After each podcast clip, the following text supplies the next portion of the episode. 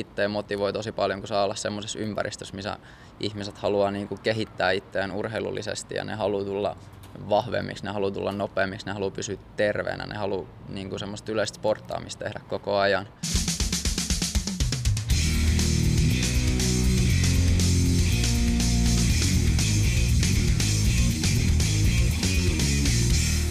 Urheilun ääni. Urheilun ääni jälleen. Tervetuloa mukaan kuuntelemaan. Kimmo Muttilainen ja Jarkko Laitinen, niin kuin lähes aina täällä päässä mikrofonia. Kimmo, nyt mennään uuteen lajiin. Jalkapalloa me on aika paljon käsitelty, mutta toi soikiopallo on jäänyt vähemmällä. Joo, amerikkalainen jalkapallo. Ja tiedätkö muuten, mistä sen nimi jalkapallo tähän lajiin tulee? No tää on varmaan semmonen, mikä pitäisi tietää, mutta kerro nyt. No ei ainakaan siitä, että sitä palloa potkitaan niin paljon, vaikka sitäkin siinä laissa tehdään, mutta ei niin paljon. No se tulee sen pallon mitasta. Se on yhden jalan mittainen ja siitä se jalkapallo tulee. Se football, niin kuin alkuperäinen nimi. Kun aina täällä naureskellaan, että mitäs jalkapalloa se sellainen on, kun mahdollisesti kerran pelissä käydään joku tällainen lisäpotku suorittamassa. No niin, siinä hyvä knoppitieto tähän alkuun, että ei me ihan vierailla vesillä sitten olla, vaikka aika tavalla taitaa olla niin, että tämä oma osaaminen jenkkifutiksen suhteen on sitä, mitä se aika usein Suomessa on. Eli kerran vuodessa noin tulee katsottua Super Bowli ja sitten aina siinä matsin aikana oppii paljon asioita, kun selostajat sanoo ja sitten seuraa Super Bowliin mennessä ne ehtii unohtaa. Tunneeko sä syvällisesti lajin? No ei sitä kyllä voi hirveän syvälliseksi sanoa sitä omaa tietämystä, että kyllä jos miettii, että se perinne, että Super Bowlin katsoo kerran vuodessa, mm, ja sitäkin perinteistä voi välillä, jos, koska se on aina sunnuntai ja maanantai välinen yö, niin siitäkin voi livetä aina, jos sattuu olemaan vielä maanantai töitä, niin kyllä pakko myöntää, että paremmallakin tolalla se voisi olla. Mutta sehän me tiedetään, että Suomi on Euroopassa kuitenkin ihan ok vahva maa tässä lajissa. Nyt tätä jaksoa tehdessä, niin hetki sitten on päättynyt Euroopan mestaruuskilpailut, mitkä pelattiin Suomessa ja Suomi saavutti pronssia. Olisi ollut mahdollisuus jopa loppuottelupaikkaa, mutta sitten siinä ratkaisevassa lohko viimeisessä ottelussa Ranska kuitenkin voitti Suomen. Ja Ranskahan olikin ennakkosuosikki siinä, joten sinänsä se piti kutinsa, mutta ollaan vähintäänkin niin kuin maanosan kärjen tuntumassa. Niin, ja mitali kotikisoista, EM-bronssi, kyllähän se hieno suoritus on, ja sitähän tietysti pitää meidän tämän päiväiseltä vieraalta kysyä, että kuinka kova tuo eurooppalainen taso noin yleisesti on, koska kuitenkin haastattelun saadaan maajoukkueen pelaaja. Ja ylipäänsä sitten mikä taso kansallisella tasolla on, että kuinka hyviä pelaajia Suomessa pelaa ja jossain vaiheessa Suomesta lähti pelaaja kokeilemaan NFL, mutta eipä se kovin monella ainakaan se ura hirveän niin kuin sellainen huippuksi ole päässyt nousemaan. No ei ainakaan mihinkään tähtistatukseen ja vaikeatahan sinne tietysti on täältä päin maailmaa päästä, jos ajattelee niitä sikäläisiä pelaajia, jotka on koko elämänsä pelannut lajia ja saanut varmasti ammattitaitoista valmennusta pienestä pitäen, niin aika takamatkaltahan suomalaiset lähtee. No nyt tuli EM-pronssia. Mä muistan kyllä takavuosilta, en, en nyt lähde mitään vuotta nimeämään, mutta Suomi on voittanut myös Euroopan mestaruuden aikoinaan. Ollaanko me nyt sitten takauduttu, taannuttu tämän jenkkimutiksen parissa? Niin, hyvä kysymys. No tietysti jos mitalikannassa pysytty, mutta toisaalta kuinka usein niitä mitaleja Suomelle tulee, niin se on siinä ja siinä, että onko Suomi sitten sellainen kestomenestyjä, mutta kuitenkin kyllähän tuo jostain kertoo, että jotain asioita Suomessakin osataan tehdä ihan oikein, kun mitali EM-kisoista pystytään nappaamaan. Tarjoako sitten tämä EM-kisan menestyspaikan MM-kisoihin? Onko sinun siitä tietoa? No ei ole tietoa, mutta voisin kuvitella, että jos EM tai Euroopan mestaruus pronssin voittain siellä MM-kisoissakin voisi pärjätä kohtuullisesti. Kuuluuko Suomessa puhua niistä pistesijoista? Niin sellaista, että tietysti jos jenkit tulee mukaan, niin se on ylivoimainen jengi. En tiedä mistä muualta sitten niitä vahvoja tulisi, mutta et, kyllä siellä ainakin vähintään kohtuullisesti pitäisi voida pärjätä näin täysin maallikon ajatuksella ajateltuna, tätä lajia ajatellen. Niin, nyt voidaan heittää jo kuuntelijallekin ihan kysymys ihan suoraan, että missä muualla maailmassa sitten tätä jenkkifutista oikein kunnolla pelataan, kun Pohjois-Amerikassa, Kanadan mukaan lukien, ja sitten nämä Euroopan maat, jotka osallistuvat EM-kisoihin. Eli eihän tämä laji nyt ihan maailman levinneinen lajien joukkoon kuulu, jos verrataan vaikka oikeaan jalkapalloon, tai sitten jos puhutaan vaikkapa koripallosta, lentopallosta, niin kyllähän nämä sellaisia lajeja, jotka ovat sellaisia lajeja, joita pelataan missä tahansa päin maailmaa. Ja kun tästä hetki sitten saavutetusta Euroopan mestaruuspronssista puhuttiin, niin meillähän on vieraana joukkuessa pelannut pelaaja. Esittele Kimmo viikon vieras. Viikon vieras on seurajoukkue Porvo Butchersissa pelaava Joni Petteri Malka, joka oli yksi Euroopan mestaruuspronssin joukkueessa pelanneista pelaajista. Ja kysytään heti kärkeen, että miltä se pronssi oikein maistuu. Urheilun ääni. Viikon vieras. Kyllähän se pronssi maistus, että se oli kuitenkin itsellä ensimmäinen arvokisaturnaus, niin ei ollut niinku mitään tavalla odotuksia sen suhteen. Ei tiennyt yhtään, että millainen se koko tapahtuma itsessään tulee olemaan. Et sit toi noin. Päästiin paikalle, meillä oli valmistava leiri siinä ennen kisoja sitten Helsingissä ja sitten jo vähän rupesi aistimaan sitä ilmapiiriä, mikä siellä on. Ja sitten toi noin, kun kisat alkoi, niin huomaan, että oli niinku, kisajärjestelyt oli ihan viimeisen päällä, niin kuin Suomessa yleensä tapanakin, niin toi noin, oli ihan viimeisen päällä.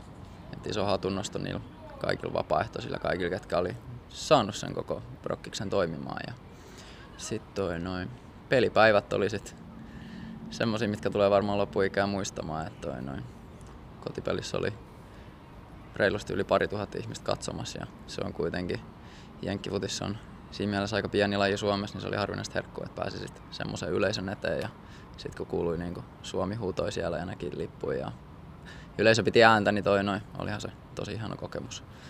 Sitten tietenkin pronssipeli sitten, pronssipelissä sitten kun päästiin vielä Ruotsiin vetää turpaa, niin eihän se olisi sitten ollut mikään parempaa. Missä vaiheessa turnausta huomasit, että tässähän voi menestyä? Kuitenkin teillä oli ihan viimeisessä alkulohkon ottelussa mahdollisuudet päässä jopa ihan finaaliin saakka. Joo, kyllä se oli oikeastaan siinä alkulohkopeli, kun me pelattiin Iso-Britannia vastaan, niin toi noin, siinä mä tajusin sen sitten jo, että kyllä tässä nyt, tai se oli se lohko oikeastaan, että meillä oli kaksi-kolme joukkueen lohkoa, niin käytännössä ensimmäinen peli, että jos sä ensimmäisen pelin voitat, niin sitten sä hyvin suurella todennäköisyydellä pääset sitten mitalipeleihin, mutta et, kyllä mulla on ollut pidemmän aikaa jo semmoinen fiilis tästä meidän maajoukkueesta. Mä itse ollut siinä nyt, tää on nyt kolmas vuosi, kun mä oon mukaan, mutta et kuitenkin nähnyt sen rungon, mikä siinä on, niin tiennyt, että meillä on ihan piru hyviä urheilijoita siinä urheilijoisiin porukassa, että kyllä me tullaan siinä menestymään. Ja sit toi, noin, toi oli sitten vaan se lopputulossa, kolmen vuoden duuni. Et, tiedätte, meillä ei vähän hampaankoloa siinä Ranskaa vastaan sitten, kun oli viimeinen alkulohkopeli tai käytännössä semifinaalipeli, niin toi noin. Siitä jäi sitten tietty vähän hampaankoloa, mutta et, kyllä me ihan saappaat kaaduttiin sitten siinä pelissä. Niin, Ranska taisi kuitenkin olla ennakkosuosikki, näin olen mediasta lukenut. Oliko se näin? Joo, kyllä se oli, että se Ranska, Ranska tavallaan, että mä sanoisin äsken, että mä oon nähnyt, että meidän aukot oli urheilullisia siellä, mutta sitten taas, että se Ranska, Ranskan pelaajat, niin kyllä sen sitten ei sit huomaa, että siellä oli sitten isokokoisempia ja nopeampia ja tiedä vahvempia, mutta että oli niinku, sitten taas pykälää isompi, että se oli niinku se. Mutta Ranskahan oli viime vuonna, voitti, kun järjestettiin olympialaisten esiturnaus, niin Ranskahan voitti siellä voitti jopa USA yliopistojoukkueen siellä. Et, et kyllä se oli käytännössä sama nippu nyt, mikä oli täällä kisoissa. Niin toi noin. Kyllä se oli, se oli hyvin valmennettu joukkue ja siellä oli ne yksilöt saatu pelaamaan joukkueena. Oli selkeästi ennakkosuosikki. No mennään vähän tuohon prosessiin ennen kisoja. Sanoit, että sä oot nyt kolmatta vuotta ollut maajoukkueen mukana, niin kuinka pitkällä ajanjänteellä näihin kisoihin on valmistauduttu? Tuskin se niin käy, että jengi koko ajan mennään pelaamaan vaan. Ei ole, että kyllä meillä oli niinku, meillä on aina vuosittain me pelataan Suomi-Ruotsi maaottelu, mikä on ollut lokakuussa, se on ollut semmoinen kauden päättävä, päättävä sitten, että siinä meillä on ollut sit viikonlopun leirit ennen maajoukkojen kanssa ollaan kokoonnuttu ja ajettu pelejä sisään ja katsastettu uusia pelaajia ja sitten toi noin pelattu se Ruotsimatsi ja sitten talvisin me ollaan leireilty sit yleensä pari-kolme kertaa. Et nyt oli sitten vähän tiiviimpään tahtiin tässä tänä vuonna, kun oli kisavuosi ja sitten oli tosiaan toi valmistava viikko sitten ennen kisoja. Et et toi noin. Se on ollut semmoinen pidempiaikainen projekti ja koko ajan valmentajat on ollut yhteydessä pelaajia ja terveystilannet kysynyt ja miten treenit mennyt ja sitten toi noin. Totta kai seurannut sitten pelejä kouluttelu Suomessa. No nyt täytyy jatkaa sitten, että onko nyt tavallaan tultu projektin päätökseen vai mitä tästä eteenpäin? Alusta kaikki. Niin, toi on, toi on hyvä kysymys. Että en tiedä vielä, että pidetäänkö tänä, vuor- tänä vuosi vuotus Ruotsipeliä. Että et toi noi ollaan nyt itsekin vähän vielä tässä niin sanottu mitalitunnelmissa sitten maajoukkojen osalta. Että en, en osaa kyllä sanoa, että mitä tapahtuu. Että käytännössä se olisi mennyt niin, että Euroopan kisoja, Euroopan mestari, eli nyt Ranska, niin Ranska lähtee ensi vuonna sitten MM-kisoihin Australiaan. Että se olisi ollut semmoinen pieni porkkana, että jos se olisi voittanut tuon koko turnauksen. Et mä, en mä en tiedä mikä meidän, meidän tilanne nyt on tällä hetkellä, että siellä tapahtuu valmentajistossa jotain muutosta, en osaa sanoa. Pelaajistossa luultavasti seuraavaan neljän vuoteen tulee tapahtumaan muutoksia. Et nyt on vähän tämmönen, mä luulen, että tässä tulee menemään kuukausia, sitten aktivoidutaan sitten sen suhteen, että mikä, mikä maajoukkueen tilanne on ja mitä maajoukkue niin lähtee seuraavaksi neljäksi vuodeksi tekemään. Et, et siinä mielessä Jenkkifutis on, että et meillä ei ole arvokisoja joka vuosi, että ne on neljän vuoden välein, niin sit, se vaatii sitten pelaajiltakin, että, et kyllä tässä vaiheessa varmaan nyt totta kai monella niin sanottu Jefu-kupla päällä vielä tällä hetkellä, kun on ollut EM-kisoissa mukana. Että varmaan moni pelaajakin nyt sit miettii, että löytyykö itseltään sit vielä, että jaksaa sitoutua ja suunnitelmallisesti treenata sen neljä vuotta siihen, siihen sitten seuraaviin EM-kisoihin. Niin miten tuo MM-kisakuvio oikein käytännössä menee? Sanoit, että Euroopan mestari pääsi suoraan kisoihin, mutta kellä muulla Euroopasta ei sitten mahdollisuuksia sinne ole? No mun ymmärtääkseni ei. Se on vähän itsellekin semmoittis auki, että miten se kuvio sitten loppupeleissä menee, mutta et, jos mä en nyt ihan täysin valehtele teille, niin viime vuosilla tai edellisissä MM-kisoissa siellä oli sitten USA yliopistojoukkue, sitten oli Meksiko, Japani, olisiko ne ollut sitten, ja Ranska. Oli varmaan jotain muitakin joukkoja sitten, mutta, hmm. niin, varmaan jotain muitakin joukkoja sitten, mutta toi noin. Tää on en oikein tiedä, että miten se, miten se prosessi siihen MM-kisoista menee, mutta, mutta ainakin me sanottiin, että Euroopan mestari menee tänä vuonna. Ilmeisesti kuulostaa vähän siltä, että jokaisesta maanosasta yksi joukkue, siellä oli Pohjois-Amerikka, Etelä-Amerikka, mm. Aasia, Australia ja sitten Euroopasta yksi, eli maanosien parhaat varmasti pelaat vain MM-kisoissa. Joo, luultavasti se on ihan tällä Urheilun ääni, viikon vieras jos nyt ajatellaan, että neljän vuoden päästä taas on arvokisat, jenkkifutis pieni laji Suomessa, mikä saa ihmisen sitoutua tämmöiseen? En mä usko, että kauheasti tienaattekaan sillä pelaamisella Suomessa. Se vie kuitenkin paljon aikaa, vaatii paljon sitoutumista, niin mm. miksi just jenkkifutikseen ja miksi siihen jaksaa sitoutua? No miksi, niin oikeastaan mun mielestä jenkkifutis on siinä mielessä hyvä laji, että se, niin jos me mietitään ihan, että miten me tullaan lajiin, niin sä voit tulla lajiin, että sillä ei ole niinku pituudella periaatteessa iällä ja sit sun niinku koollakaan ei ole mitään väliä, että sulla on niinku helppo tulla, koska jokaisen kokoisella ja pituisella löytyy toi noin oma pelipaikka, niin se on tavallaan se helppo kynnys niin kuin astua lajin pariin. Totta kai sit jenkkifutis on kontaktilaji, että kyllä sun sit pitää sitä kontaktia tykkää antaa ja pitää tykkää ottaa, ottaa sitä kontaktia vastaan. Et se on se juttu, mutta sitten, että jenkkifutis yleisesti, se, miksi mä tykkään? Mä tykkään sen takia, koska varsinkin maajoukkueessa mä huomaan, että se on ihan pirun urheilulliset ne kaverit, ketkä siellä on, ja mä tiedän, että ne laittaa tunteja sisään siihen, että ne haluaa olla nimenomaan parempia urheilijoita. Nyt ei välttämättä puhuta siitä, että sä oot parempi jenkkifutiksen pelaaja, mutta se ainakin itse motivoi tosi paljon, kun saa olla semmoisessa ympäristössä, missä ihmiset haluaa niin kuin kehittää itseään urheilullisesti ja ne haluaa tulla vahvemmiksi, ne haluaa tulla nopeammiksi, ne haluaa pysyä terveenä, ne haluaa niin kuin semmoista yleistä sporttaamista tehdä koko ajan. Niin se on itsellä se suuri syy, minkä takia niin kuin on löytänyt sit oman paikan täältä. Aina vissiin näin ei ole seurajoukkuessa, että kaikki eivät ole niitä urheilullisimpia tai tästä urheilijan ruokavalio tai urheilijan rytmiä, elämän rytmiä noudattavia tyyppejä. No, ei sitten kun tullaan seuraajoukkuetasolla taas, niin ei se sitten se sit mene niin. Et, et seuraajoukkueessa sitten on, on että sit se on monella tosi harrastus. Onhan tämä niinku itsellekin semmoinen vakavasti otettava harrastus. Et eihän tästä, ei tätä ammattimaisesti, ammattimaisesti pysty tekemään, kun katsojia on se 400-500 per peli, niin pitäisi seura saada vähän rahaa lisää, että pystyisi maksamaan pelaajillekin, mutta se on ihan semmoinen yleisesti yleinen trendi ja kaikki tietää sen jenkkifutiksessa, että ei, ei suomalaiset pelaajat mitään niin kuin ammattilaisia ole, että se menee niin kuin sitten omien, omien toi noin muiden arkijuttujen ehdoilla. No tosta päästään luontevasti sitten seura peleihin. Itse pelaat Butchersissa Porvoossa, niin millainen tämä Suomen liiga nyt sitten on? Vahtera liiga. No toi noin sarja on oikeastaan semmonen, että pelataan pelit ja sitten Helsinki Roosters vielä voiton lopuus, että en mä muista onko niin nyt viisi vai kuusi mestaruutta jo putkeen, että et siellä on toi noin.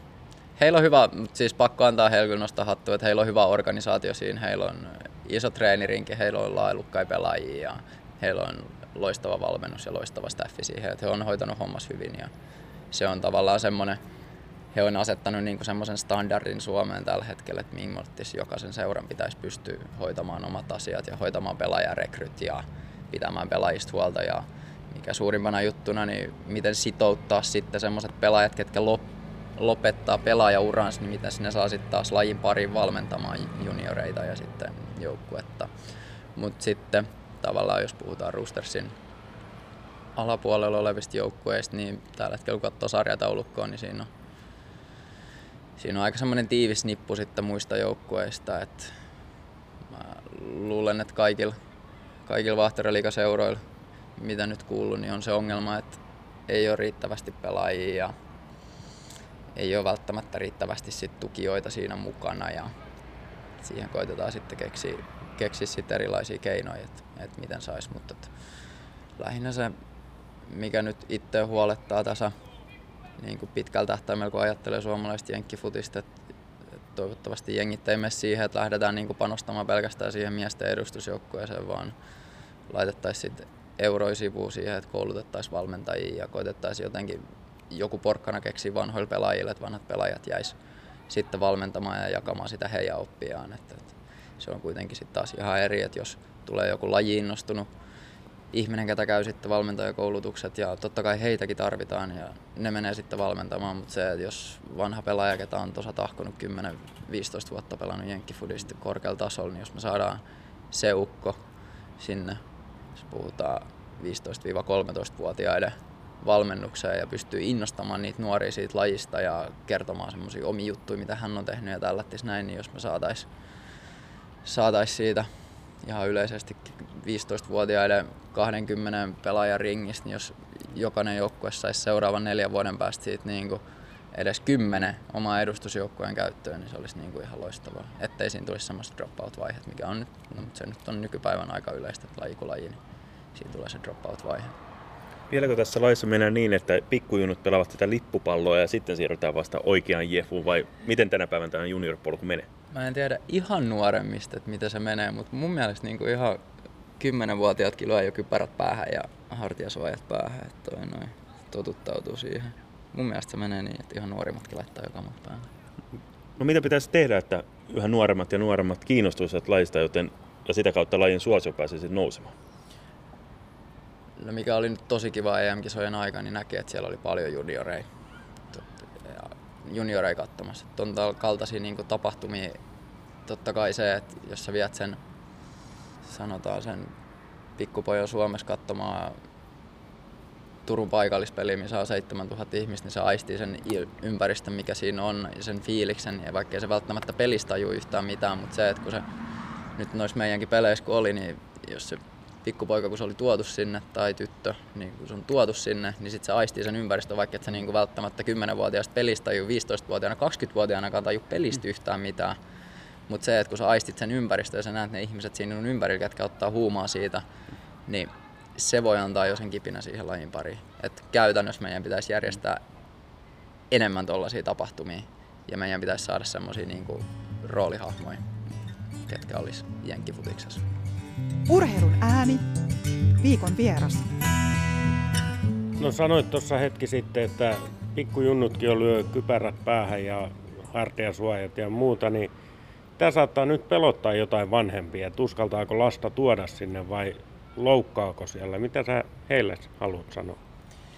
No heille oikeastaan, että sen takia on kypärä ja hartiasuojat ja se on tosi tärkeää, että, että jos ihan maalikkona sä katsot jenkkifutis, niin se voi näyttää tosi rajulta ja tällättis, mutta se mitä jokaisella juniorilla opetetaan jo pienenä, että miten taklataan ja miten otetaan taklaus vastaan.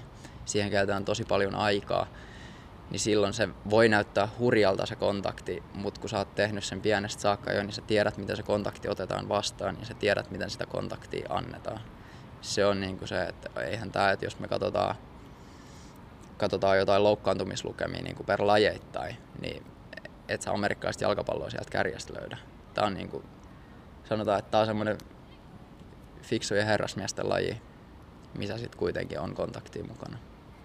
Ja nyt puhuu myös fysioterapeuttina siviilityötään tekevä amerikkalaista jalkapalloa harrastava herrasmies, mutta pakko heittää kysymys. Suomessa tämä on suhteellisen turvallinen laji, mutta sitten mennään tuonne rapakon taakse, jossa sitten nämä aivotärähdykset.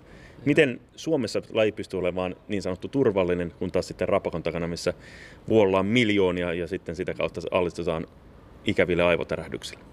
Niin, se on kyllä, että Amerikassa on iso juttu just noin aivotärähdykset ja puhutaan kypärä-kypärä kontaktista, että kun tullaan. Suomessakin totta kai tulee kypärä-kypärä kontakteja, mutta et lajipiirit on kuitenkin niin pienet, niin meillä on kuitenkin semmoinen keskinäinen kunnioitus sitten pelaajien keskuudessa niin kuin toista pelaajaa kohtaan, että ei, ei lähdetä sellaista, niin kuin, ei kukaan lähde tahallaan vahingoittamaan toista. Se on niin kuin, vaikka täällä me ei pystytä antamaan siitä miljoonan dollarin sakkoi siitä, että jos sä tahallaan taklaat toista kypärä kypärällä, mutta sen sä tiedät, että jos sä taklaat toisen joukkueen, vaikka ei olisi sun niin henkilökohtaisesti tuttu kaveri, mutta jos sä teet sen, niin se ei ole vaan oma, omat joukkueelaisetkin tuomitsee sen ehdottomasti.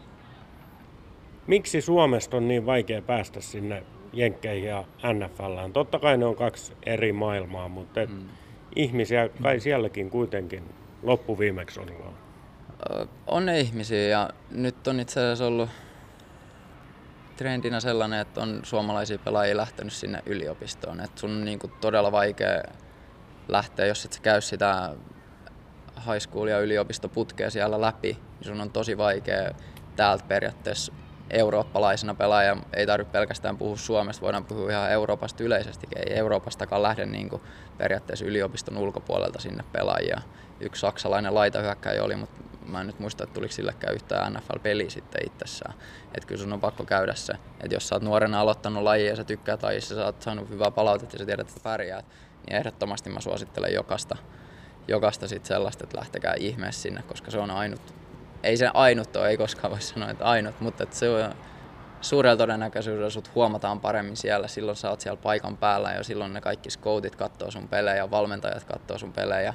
Mutta jos me täällä nyt pelataan pelataan Porvoos Kuopio vastaan ja ruudusta tulee TV-peli ja katsojat on varmaan muut liikan pelaajat ja sitten oma äiti ja isä, niin ei tosi vaikea niin täältä lähteä ponnistamaan. Olit se sitten kuin hyvä tahansa, niin vaikea se on täältä lähteä.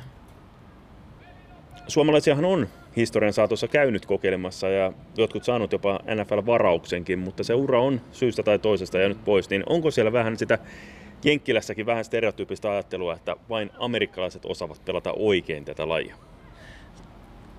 Tota pitäisi kysyä joltain, ketä on käynyt siellä, mutta et niin ne, ne suomalaiset, tai et on saanut tavata sit näitä suomalaisia, ketkä on saanut sitten varauksen ja päässyt, ei ole päässyt niin NFL, mutta päässyt tähän practice squadiin, eli käytännössä kakkosjoukkueeseen, niin saanut tavata heidät ja nähnyt heidät, millaisia ihmisiä he on, niin tavallaan fyysisiltä ominaisuuksilta hän on niin kuin, tai voisin uskoa, että ovat olleet niin kuin ihan järkyttäviä.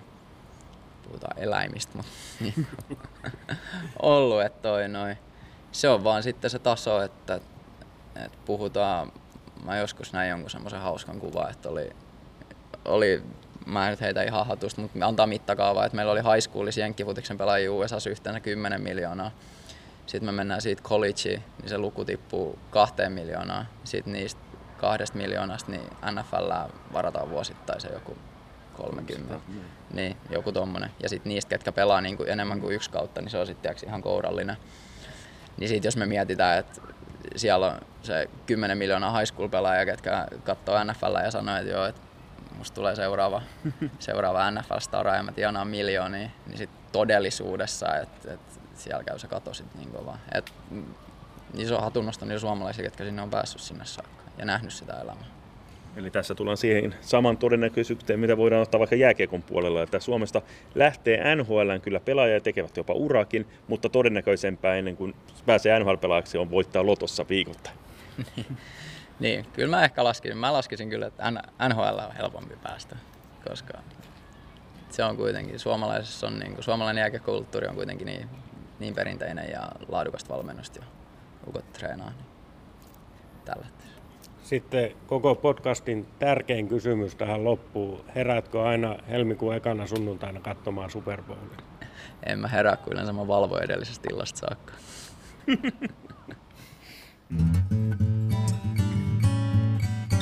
Urheilun ääni. Näin siis amerikkalaisen jalkapallon pelaaja Joni-Petteri Malka, tuttavallisemmin vain Joni Malka. Ihan positiivisia juttuja, mutta kuitenkin realistisesti suhtautui lajinsa. Ei luonut minkälaista sellaista hypetystä ainakaan tuosta pronssista. Ja jos miettii niin maajoukkueen ja seurakoiden välillä, niin onhan siinä aikamoinen kuilu. Onhan siinä iso kuilu. Mutta se, mikä mulla jäi päällimmäiseksi mieleen koko tuosta haastattelusta, oli se, miten Joni korosti sitä urheilullisuutta. Ja miten hän nauttii siitä, kun hän saa olla muiden urheilullista elämää ja sellaisten ihmisten kanssa, jotka haluaa tulla paremmiksi urheilijoiksi. Mulla jäi se mieleen. Ja sitten taas se tälleen maalikkona, jos ajattelee, mitä Joni sanoi, että ei ole väliä minkä kokonen tai ikäinen oot, niin aina löytyy pelipaikka. Kun itsellä on, niin kuin valtaosa meistä, meistä tota, niin maalikoista varmaan se käsitys, että pitää olla kauhean isoja tyyppejä. Mutta ei Jonikaan kauhean iso ollut, hyvin urheilullinen toki urheilullinen, meitä pienempi kaveri pituudeltaan ja leveydeltään, mutta kuitenkin hyvin pärjäävä jenkkifutiksessa. Mutta kyllä jenkkifutis on roolipeliä, jos mikä. Siinä on ihan niin kuin tietyt roolit ja jokaiselle se paikka löytyy. Siitä olen kuullut ja kun miettii peliäkin, niin aivan takulla sellainen löytyy. Joni varmasti yksi joukkueensa nopeampia ja vikkelempiä kavereita. Näin voisi kuvitella. Mutta onhan se nyt tota, niin jännä tilanne sekin, että Roosters on sitten niin hyvä, että ne vie täällä Suomessa. Että pelataan sarja ja sitten Roosters voittaa. Tähänkin joku voisi hassutella Gary Linekeria mukaille jotain, mutta me ei, ei lähdetä sille tielle. Se on sitten ihan toinen laji se. Niin, tietysti jos miettii Helsinkiä talousalueena, niin tietysti siellä on eniten ihmisiä, sitä kautta varmasti eniten harrastajakin lajin pariin ja sitä kautta ehkä kun menestys tällainen joukkue on, niin varmasti se on myös se vetovoimaisin joukkue, minkä parin kannattaa niin kuin hakeutua. Niin kai se on. Täällä Turussa, kun tehdään tätä haastattelua, niin meillä päinhän on vähän heikommin asiat Jefun kannalta, että Trojanssi pelaa kolmosdivarissa. En tiedä, tuossa vähän kuultiin pikkulinnuilta, että sieltä toivotaan nousua niin kuin ylöspäin ja ehkä olisi tulossa pelaajia, mutta mutta, mutta perinteisetkin seurat, niin kuin Rojanssi Turussa, niin sitten ajautuu tuommoiseen alennustilaan. Että tavallaan aaltoliikettä tuntuisi olevan tuossa lajissa. No joo, tai toisaalta melkeinpä missä tahansa lajissa, missä ei ole suljettuja sarjoja. Mietitään vaikka jalkapallon puolelta, niin kyllähän ykkösdivisionossakin on paljon perinteisiä joukkueita, jotka pääsarjoilta on muistettavissa, mutta kuitenkin mikään muu ei ole pysyvää kuin muutos. Se on meidän muistettava. Urheilussakin se on yhtä myötä- ja vastoinkäymisiä, eli toisinaan menee hyvin ja hemmetin hyvin ja toisinaan menee huonosti ja hemmetin huonosti. Se on kuitenkin hyvä asia, että maajoukkue pärjää. Onhan se laskettavaa pärjäämiseksi toi pronssi, vaikka laji onkin pieni, mutta mitali on aina mitali. Ja kyllä Joni tuntuu tyytyväinen olevan siihen. Joo, mitali on aina mitali, vaikka vähän hampaan koloon siitä finaalipaikasta jäikin, mutta Ranska oli sen verran paljon parempi. Mutta toivottavasti seuraava neljä vuotta sitten näyttää suuntaa, missä myös maajoukkueympyröissä mennään. Toivottavasti seuraavat EM-kisat on ihan sellainen realistinen tavoite ja siellä jopa pärjääminen. No juuri näin. Toivotaan kyllä kaikkea hyvää tollekin lajille ja eiköhän Kimmo tehdä niin, että ennen kuin ne seuraavat EM-kisat tulee, niin käydään katsomassa matsi. No ehdottomasti. Mutta eiköhän tämä ollut tällä kertaa tässä ja Kiitetään seurasta ja toivotaan mukavaa päivänjatkoa. Moikka! Moi! Urheilun ääni. Löydät meidät myös Facebookista Urheilun ääni ja Twitteristä at urheilun aani.